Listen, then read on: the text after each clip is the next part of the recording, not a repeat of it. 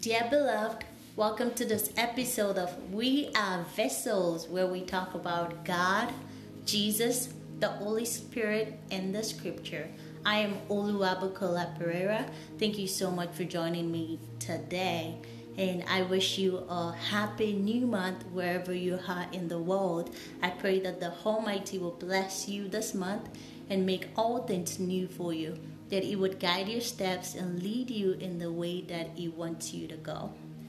So, today I have with me my friend Tolulope Adeino, and this is somebody I would call a man of God, a man after God's own heart, because he is always trying to hear God, to talk to God, to do the things of God, and to do the will of God. So I hope you guys will be blessed today because I know I will be blessed. And I will be ending things over to Brother Tolu today. And um, may you have a good time in the presence of the Holy Spirit. Hi, um, good day. I'm Tolu. So basically, I'll be um, having a conversation on identity. Um, and I'll begin with an analogy. So imagine Mr. Hay steals an apple, and Mr. D saw Mr. Hay steals an apple, and seeing that which has just happened, right? It's possible that Mr. D begins to call Mr. A thief, which is definitely an identity that might consistently become a thing in the life of Mr. A for the rest of his life. But the truth about it is, is Mr. Hay really a thief?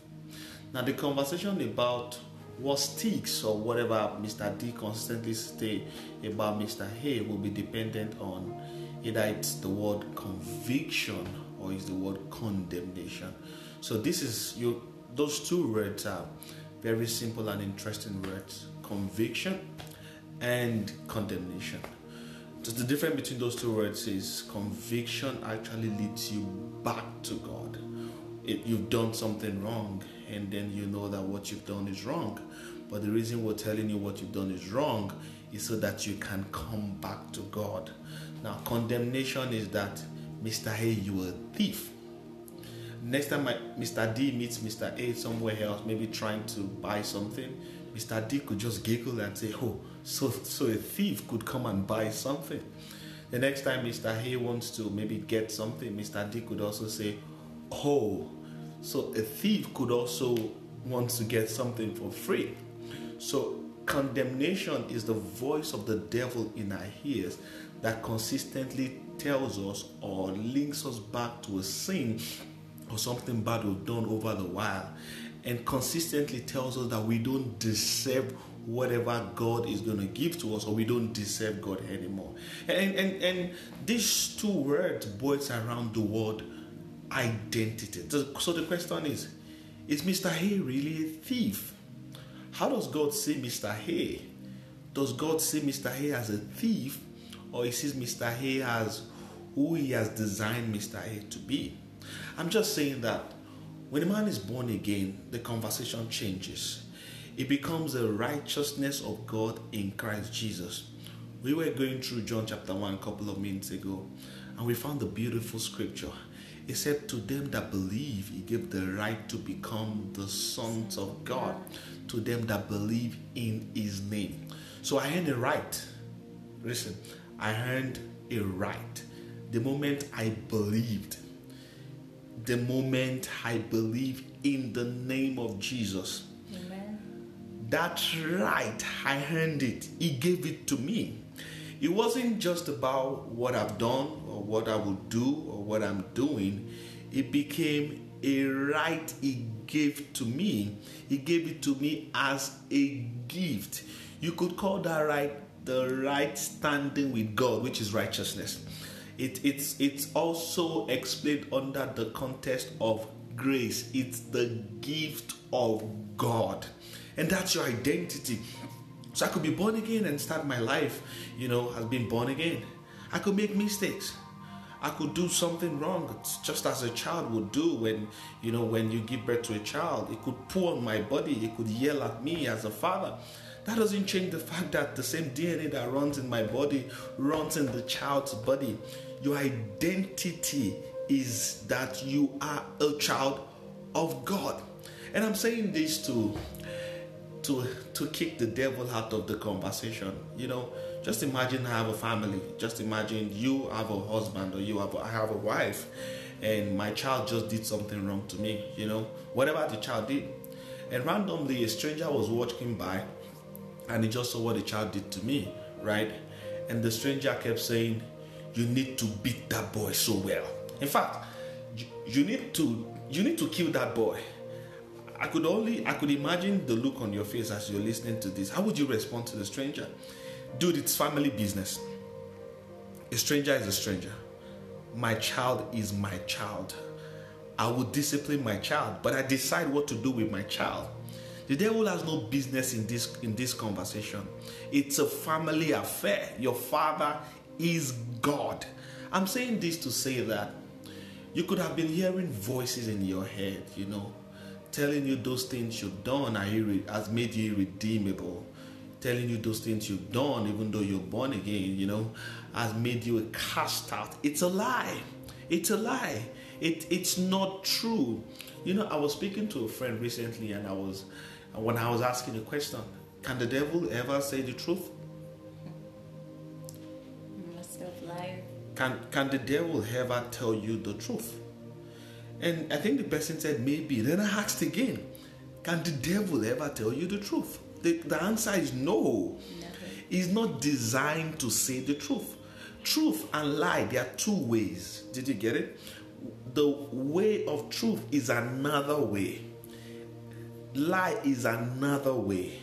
The devil is designed to to the devil's configuration cannot comprehend truth. The devil's configuration therefore cannot produce truth. Haven't you found that scripture that says a bad tree cannot produce a good fruit, a good tree cannot produce a bad fruit, mango can produce an orange fruit. So all that the devil can ever tell you is a lie, irrespective of the fact that you can see it, you can touch it, is a reality to you. And that's why we need to then understand the fact that the word of God is true. And this brings us to this. Uh, um, um, um, um, this brings us to this that what is God saying concerning you? What what is the scripture saying concerning you? And it's not first about where you are now. No, it's about what is the concluded conversation about your life. Mr. Hay might have been, might steal, but that doesn't make Mr. Hay a thief. Mr. A is a child of God that just made the mistake. So, Mr. A, irrespective of the fact that he just stole, is a child of God. He is the righteousness of God in Christ Jesus. I know this is boiling in your head. Ah. I don't get it. I don't get it. So, if you don't get it, let me ask you what did you do to become a sinner? It was the nature of sin inside you, it was your nature. So same way you didn't do any you don't have to do anything to become the righteousness of God in Christ Jesus. Jesus died for you, he paid the price for you, he handed you a gift of righteousness. You are righteous. So the question is Mr. Hay just stole. What should Mr. Hay do? Repent. Talk to God. So how do you repent?